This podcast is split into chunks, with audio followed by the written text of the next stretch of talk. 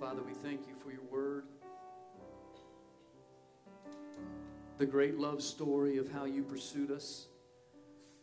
Even when we were your enemies, you came to rescue us. God, this has been a crazy week with the storms and sickness, and many in our Hope Point family have been impacted. And God, we need to hear from you this morning. We need your word. And so I thank you for the man, our brother Richard, that you've raised up today to, to teach us from your word. God, would you speak through him? You've laid something incredible on his heart, and I pray, God, that you use him as your vessel and your instrument to speak your truth. Lord, prepare our hearts for what you want to teach us. We know that we're here for a reason. You don't do anything by accident. So we thank you, Lord, for this time that we can be together. We thank you for Jesus. We thank you for the cross. And it's in Jesus' name we pray. Amen. Amen. Last um, Sunday at the end of the service, I was chatting with our college friends the first couple rows, and most of them are from nearby. But one of the students last week was from Clemson, and I greatly enjoyed chatting with him because that's where I attended from 79 to 83, and I'm always impressed with somebody who's able to get into Clemson. It's the hardest school in the world to get into. The average SAT, I think, is like 1900.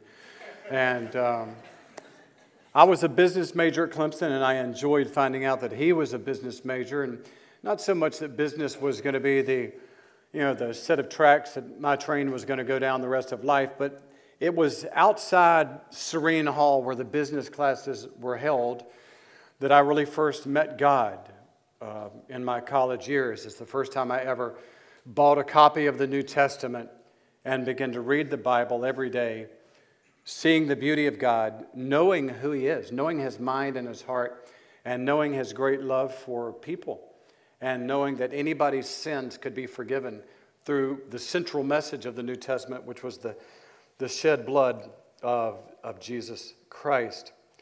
When we, um, when we gathered in 02 to talk about forming a church, I, I told the, the crowd of, uh, small crowd of seven families that we were with, that uh, my strategy for however many years it was going to be, and of course that's 17 now, was never going to be anything other than teaching the Bible.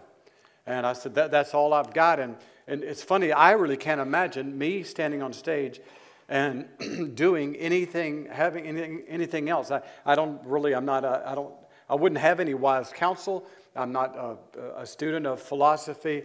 And uh, all I would have to say is the Bible. And really, to be honest with you, admitting that all you've got to do uh, uh, to, as a Bible teacher is the, is the Word of God is really an act of humility. It's weird describing yourself as humble, but it, it is an act of humility to just say, I don't know what you need. I don't know what you need, but God does. And if I just say what He says, then He will meet your needs. I remember when we started the church, we had a big article on the, the startup, and the, the paper asked me about what we were going to do to reach the city. I said what I just said. And the end of the article said, and Pastor Smith says he does not know what Spartanburg needs. Oh. I mean, the next line was, but God does. and they left it off. So, so I don't know what you need, but I know that God knows and He will meet you in the Word. One of the greatest spiritual movements in the history of the world outside of the resurrection um, is the Protestant Reformation that happened in Europe in the 16th century. And uh, Martin Luther was the man that God chose to, you know, to be the lead uh, to lead, the lead voice in that Reformation movement. And um, at that time, the Word of God was, could only be read in Latin. And uh, none of the German peasants knew Latin. So he translated the Bible into the common language of the people in, in, in Germany. And uh, when they saw who God was and what he had said, revival broke out throughout the continent. And later, Luther was asked about his role that he played in the Reformation, and this was his reply I simply taught, preached, wrote God's word. Otherwise, I did nothing. The Word did it all. For the past few weeks, we've been looking at your, your walk with God, your relationship with God, and have said that you really are going to, your, your, your soul, the strength of your soul is going to rise and fall depending on your prayer life. And so we emphasize that for a, a couple weeks, and now what we want to say is the strength of your soul and the joy of your soul is going to rise and fall on your reading of the Bible alongside of your praying. So this week and next week, we're going to say that. So I want you to know why we at Hope Point, whether it's me teaching or Dan, someone else, why we so earnestly teach the Bible, and there's seven reasons of what we believe about the Bible. It's over two weeks. You can see them again next week if you don't have to worry about being OCD and writing it all down. It's living, it's transformed. The Bible's living, it's transformative, it's confrontational, it's unavoidable, it's life changing, it's enduring, and it's illuminating. So we'll just look at those one at a time. The first today is it's living, as Brian read just a moment ago, Hebrews 4 12. For the Word of God is living and active. Not every time do I need to bring in a Greek word or two, but it's pretty fun in this one. The word living in verse 12 is from the word zoe, um, from we, we, we, we get the word zoo. It's uh, a place of life. The largest zoo in, in, in the United States, one of the largest in the world, is in San Diego. Three million people visit there every year to smell and see and hear life. And they go there to see things that crawl and creep and walk and fly. They, they go there to see life. Now, if you want to go to a place where animals never climb and crawl and, sl- and swim and slither and walk and fly, they never move at all, you go to the Museum of Natural History in Washington, D.C. The animals never move.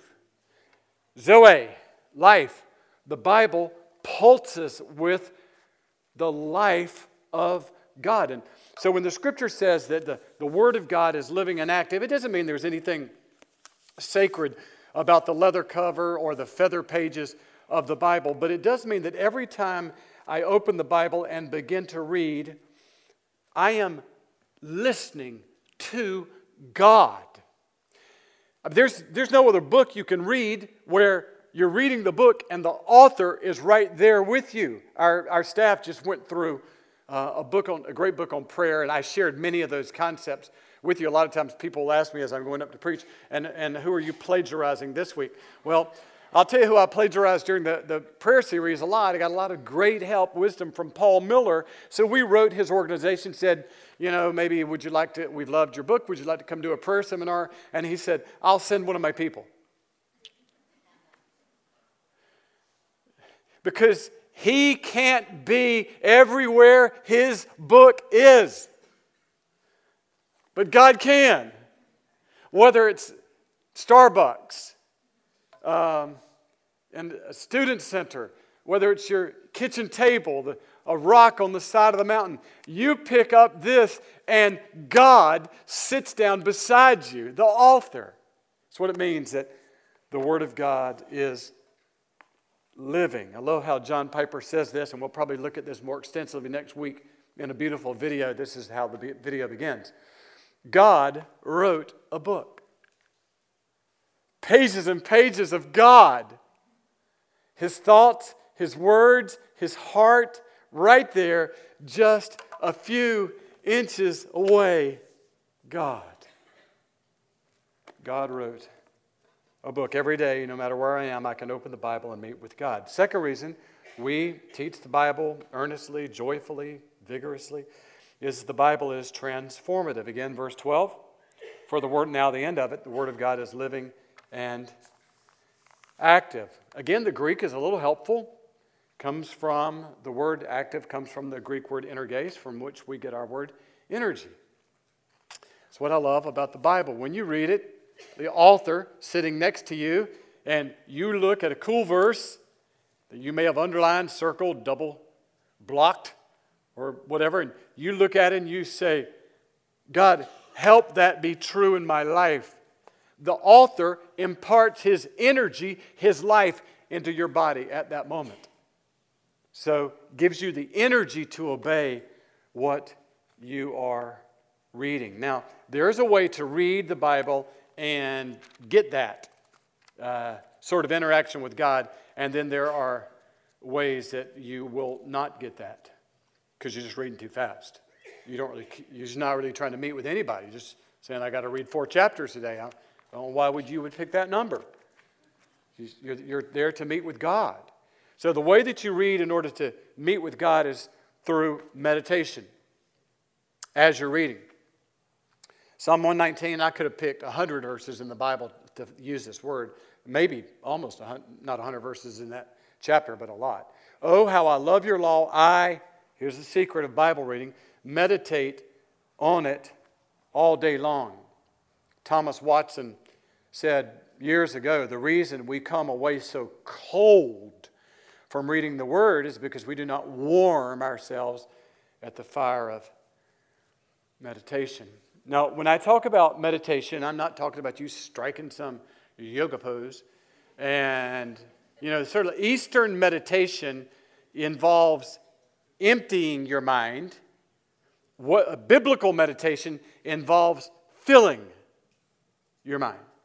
You, you, you stop long enough to fill your mind with, with God.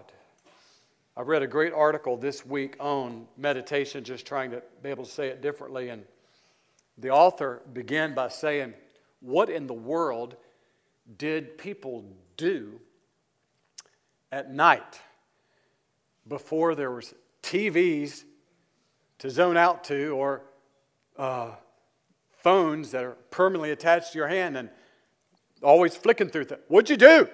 What did people do without TVs and phones? Well, they answered, he answered it. It, this is talking about the son of Abraham. His name was Isaac. Is what he did at night pre phone. He went out to the field one evening to meditate. That must have been hard.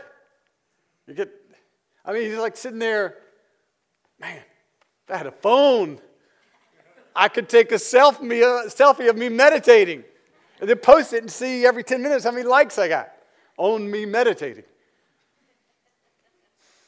But that's what people used to do. They used to stop and pause and ponder. And that's what, that's what meditating means. It means I'm going to not rush. I'm going to pause and I'm going to ponder. You know, the Hebrew word for meditate is it comes from uh, a word, the Hebrew word, which means to chew the cud. It's a picture of a cow bringing previously eaten food back up and letting it roll around on his tongue. It's sort of a cool pre lunch thought. That's meditation, is letting Scripture roll around in your mind, thinking, pondering, and asking questions. And it is the secret, God said, to your success in life, as He told the the man who would follow Moses in the leading of two and a half million people. He said, This is what you need to do. You need to learn how to meditate. Joshua 1, God said to him, Keep this book of the law always on your lips, meditate on it, ponder, think, how does this apply to my life, day and night, so that when you may be careful to do everything written in it. So when I'm meditating or just, this is the kind of things you're thinking about. You say, what, what do I need to be thinking about while I'm meditating? Just ponder as you're reading these verses, ponder in these verses about God's beauty, about His power, ponder His holiness and His love. Ponder what are His purposes for me. How should I live? How should I use my mind, my body? What should I go after? What should I run from?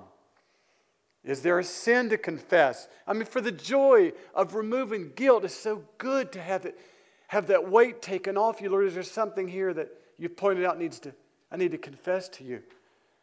Or what's your purpose for me? How am, what am I to do in the world? The larger questions outside of my own career, family, city, house.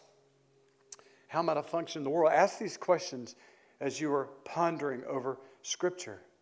And make sure that in all of your meditations on Scripture, that you, you need to know the aim of all Bible reading is to enjoy Jesus Christ. This is the purpose of the book.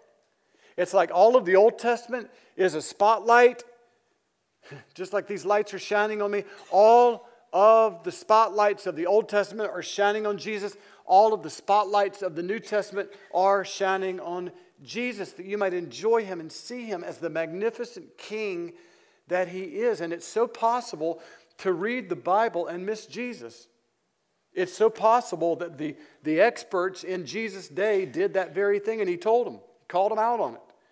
John 5 39. You, teachers, study the scriptures diligently because you think that reading the Bible will give you life. It will not.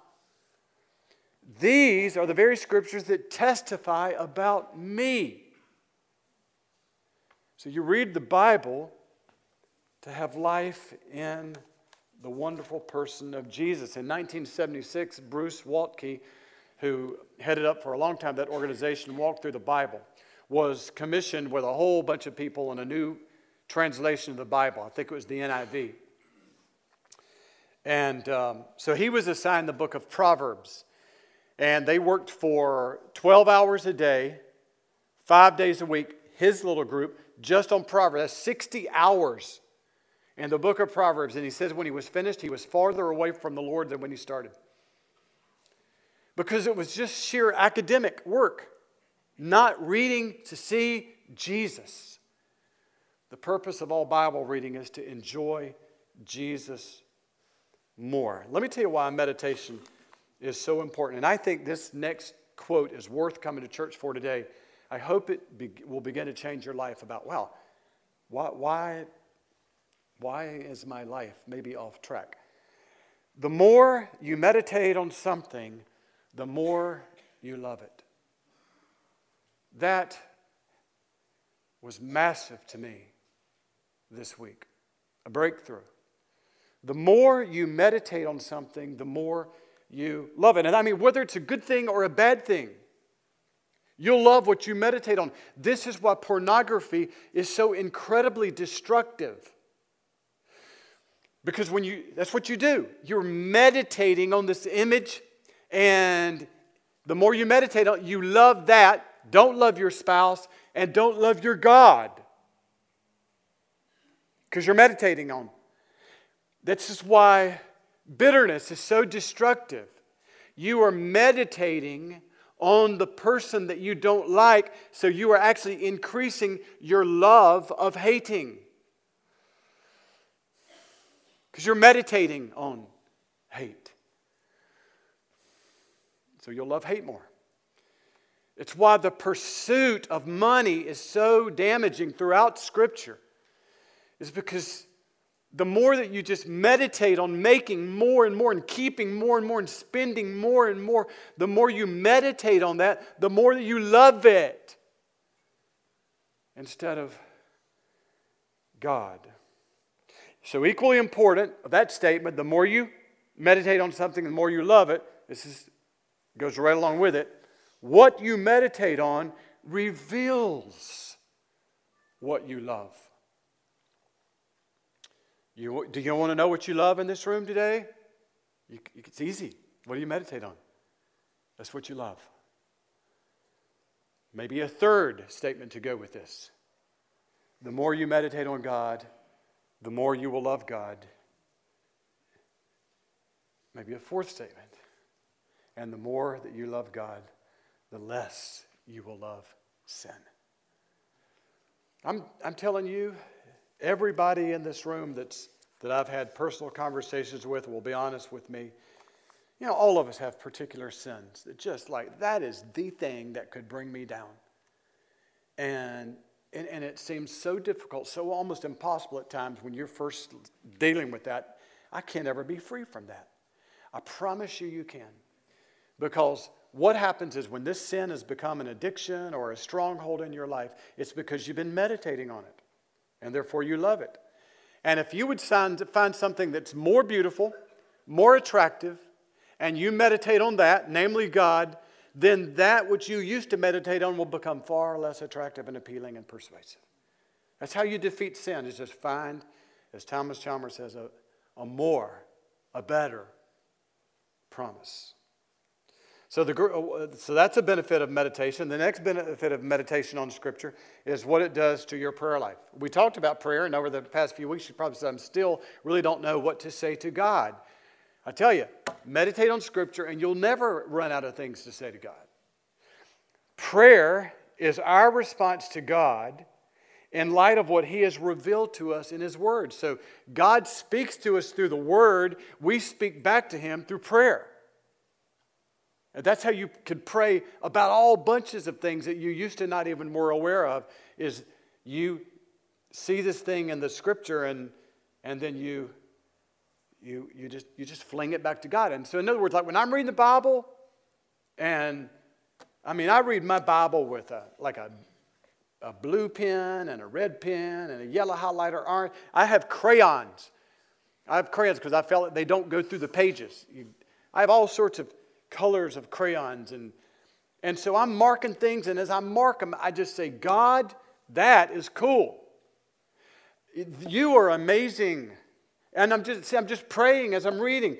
And, and then I'll, I'll see something about, like, you know, without holiness, no one will see the Lord. And I'll, you know, I'll get my black highlighter. No, I won't. And no, don't do that. No black highlighters.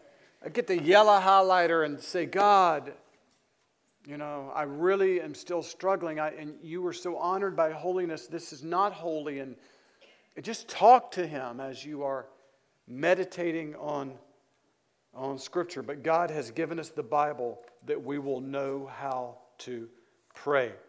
A third reason that uh, we vigorously, joyfully, earnestly teach the Bible around here is the Bible is confrontational.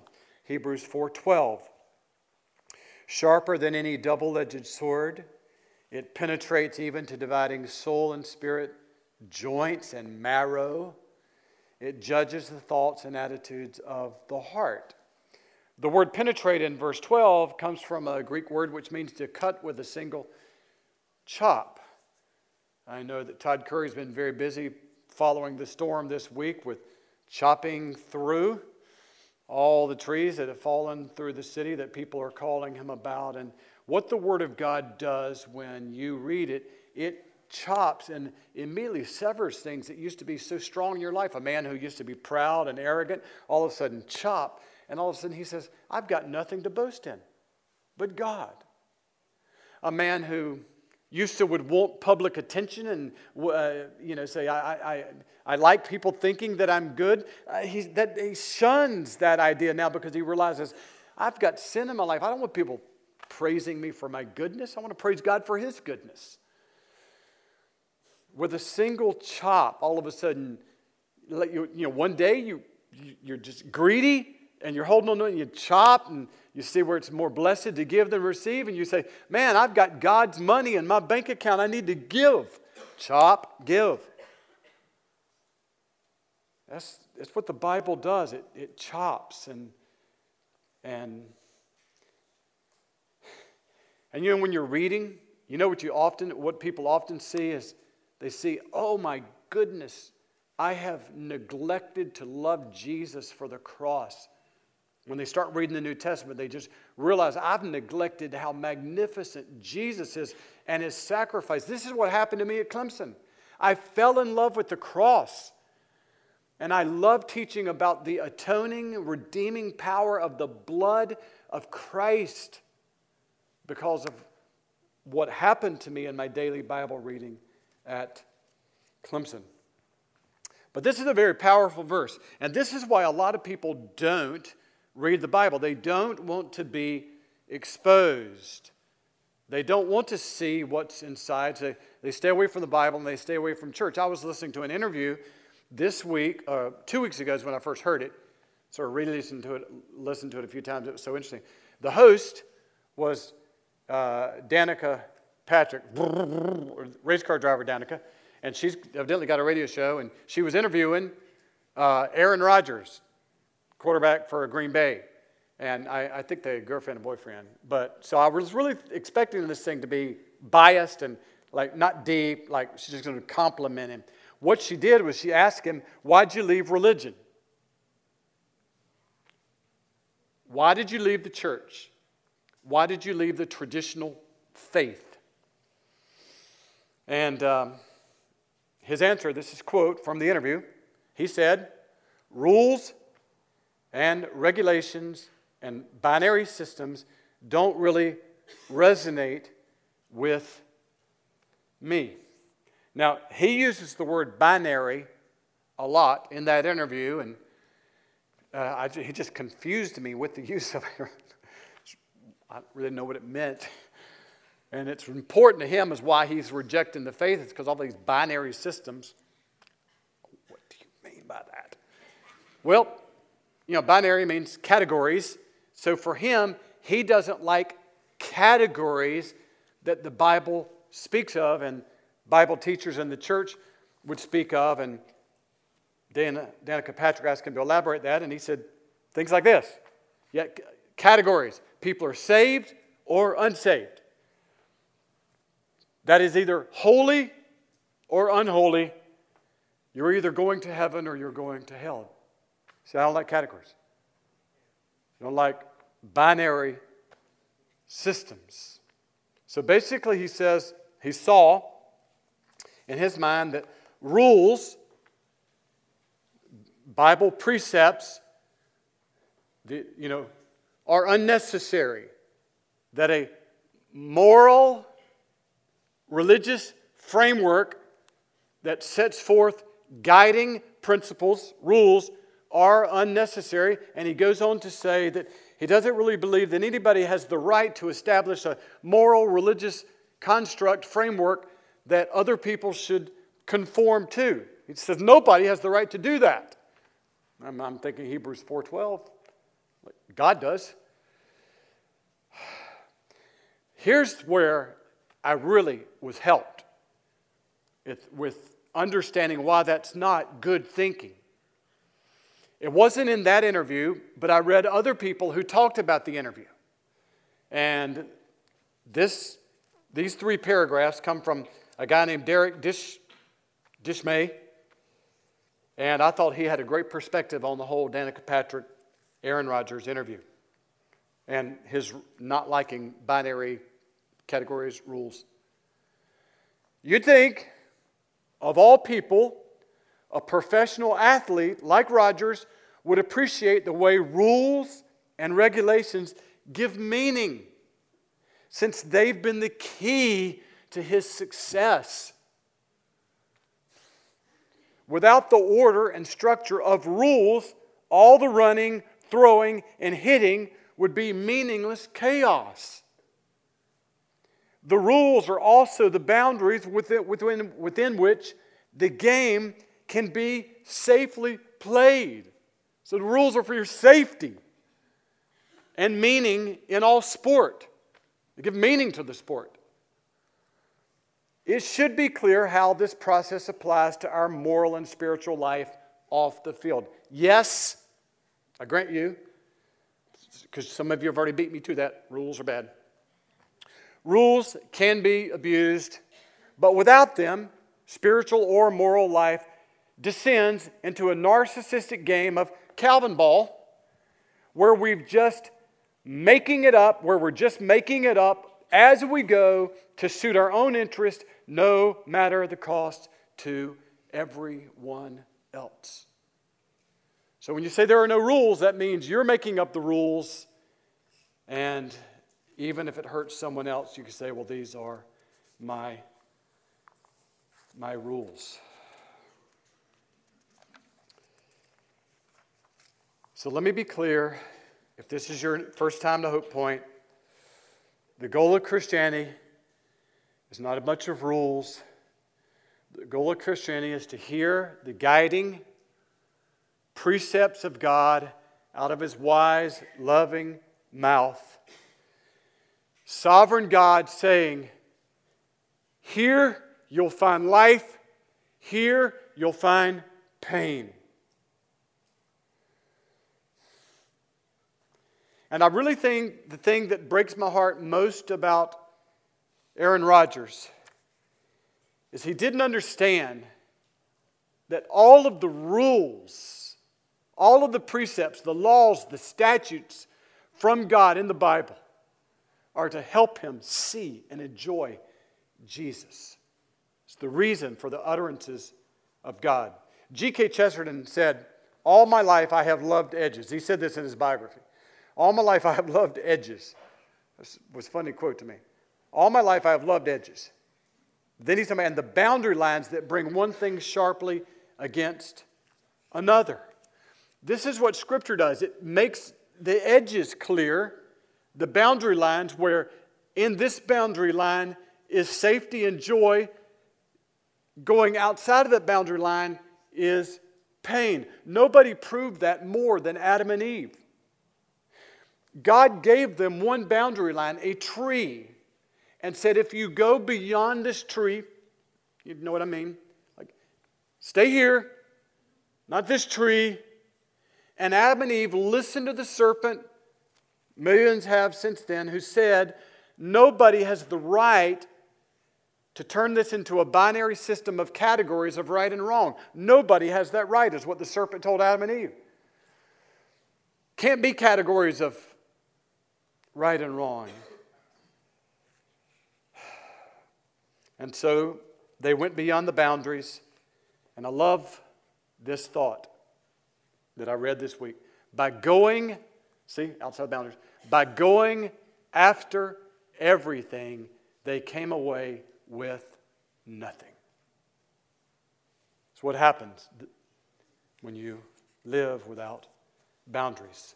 Let me just share this beautiful passage of Scripture that I love. It's my favorite passage in the Scripture about proving or showing how the Bible is for the purpose of joy. The law of the Lord is perfect, reviving the soul. This is from Psalm 19. The statutes of the Lord are trustworthy, making wise the simple. The precepts of the Lord are right, giving joy to the heart. The commands of the Lord are radiant, giving light to the eyes. They are more precious than gold, they're sweeter than honey. By them is your servant warned. In keeping them, there is great reward. I'm telling you, when I started reading my Bible at Clemson and I, my eyes were open to the, to the Creator that loved me, man, I started smelling trees on the campus as I would walk to classes. God, that tree smells good. I can still smell the trees on the campus of Clemson because my eyes were open. My joy was increased every day. Every day was a new gift because of reading about God and His Scripture. Finally, why do we teach the Bible with joy and vigor? It's unavoidable. Hebrews 4:12 Nothing in all of creation is hidden from God's sight. Everything is uncovered uh, unclothed, literally.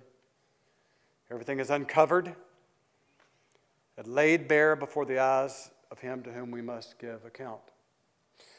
That phrase, laid bare, uh, interesting word.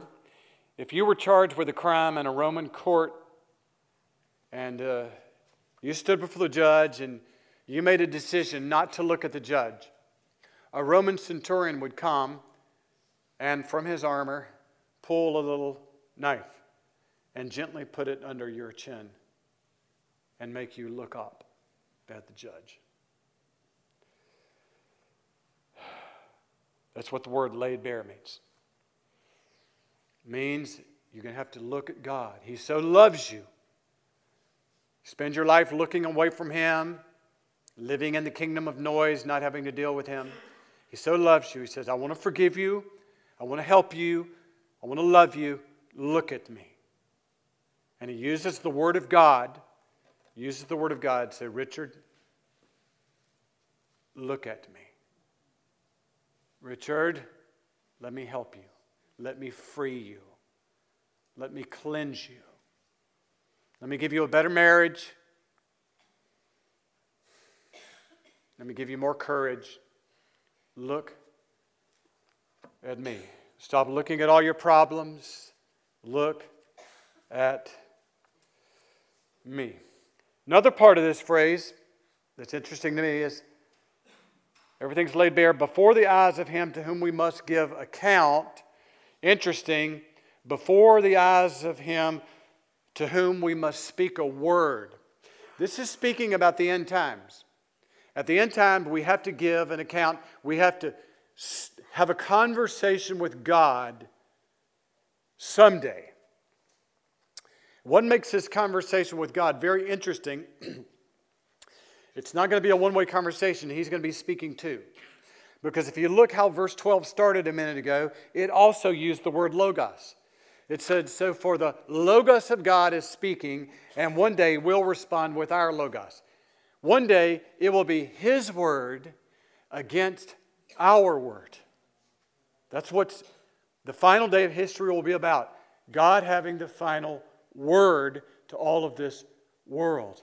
And let me just tell you what that day is going to look like because it's, it's clearly told us what happens when God speaks the final words to this world. It's described in Revelation chapter 19.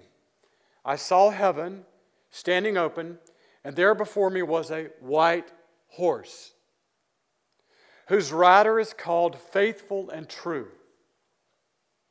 His eyes are like blazing fire, and on his head are many crowns. His name is the Word of God. Coming out of his mouth is a sharp sword with which to strike down the nations. Now, verses like that are what Aaron Rodgers quarterback whom I have so much respect for and love to watch him play the game. But this, this is what bothers him. Statements like this of categories you are saved or you are not saved. He doesn't like that kind of talk heaven or hell.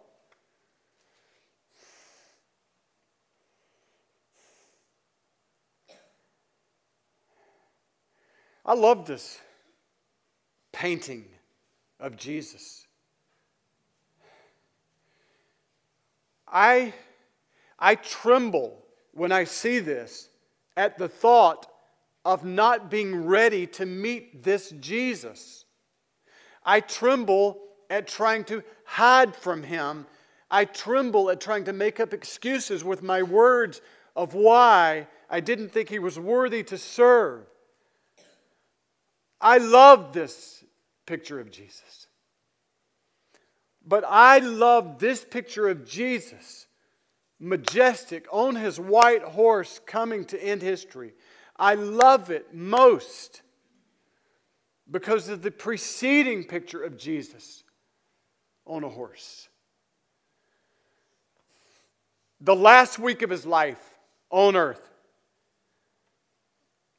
a week before he was nailed to a cross, so that everybody in this room could have a place to dump their sins and guilt. The last week that he was live on earth was a week he also rode on the back of an animal. John 12, the next day, the great crowd that had come to the festival heard that Jesus was on his way to Jerusalem. Probably 250,000 people there in Jerusalem that week. And they took, there was thousands of people, they took palm branches and went out to meet him.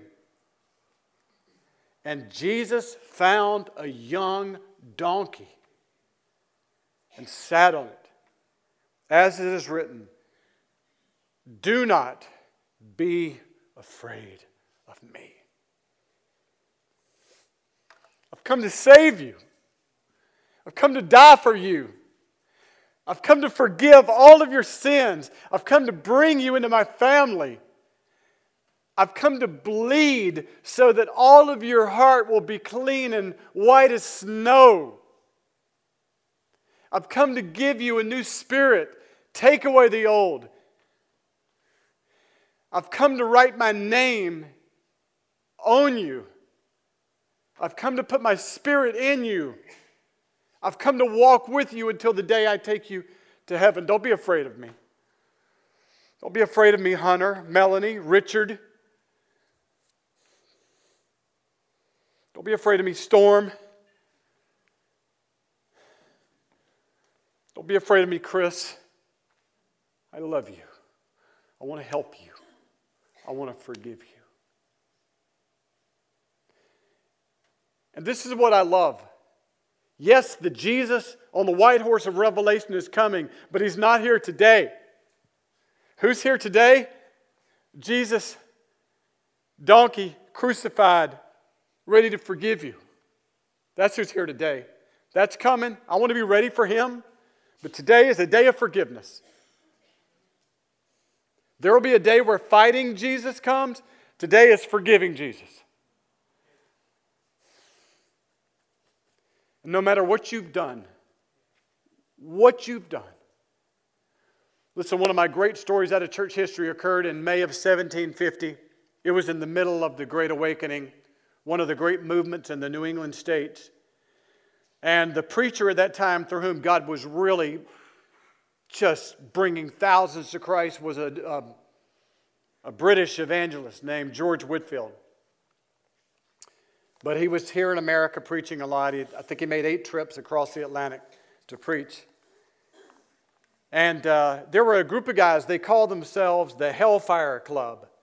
They met at a bar many times during the day in the middle of the uh, Great Awakening to mock George Whitefield and his preaching.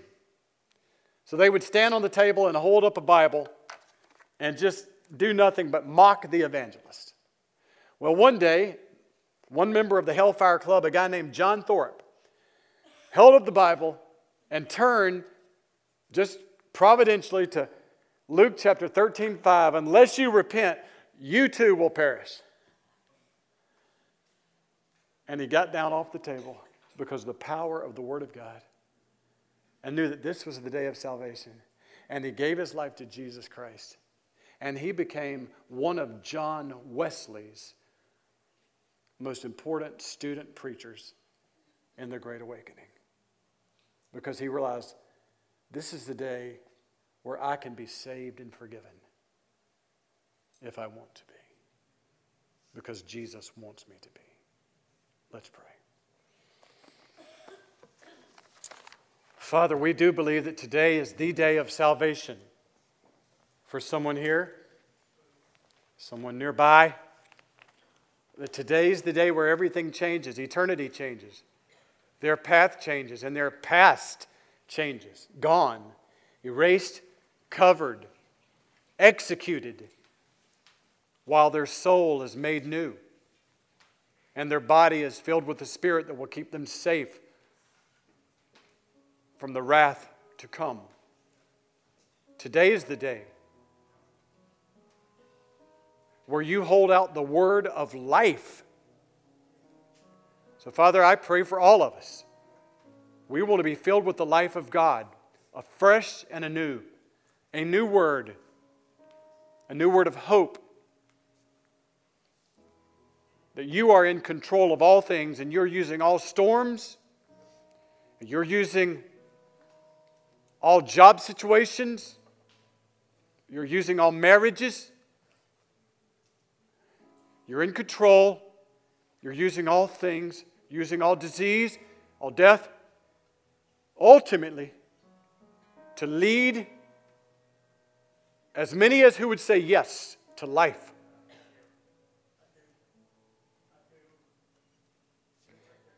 I pray, Lord, that many would say, I do. I pray that many would say, Oh Christ, yes, I do. I say yes to you, Jesus. I say yes to your lordship. I say yes to your forgiveness. I say yes to your control. Yes to your laws. Yes to your love. I say yes. In Jesus' name, I place my trust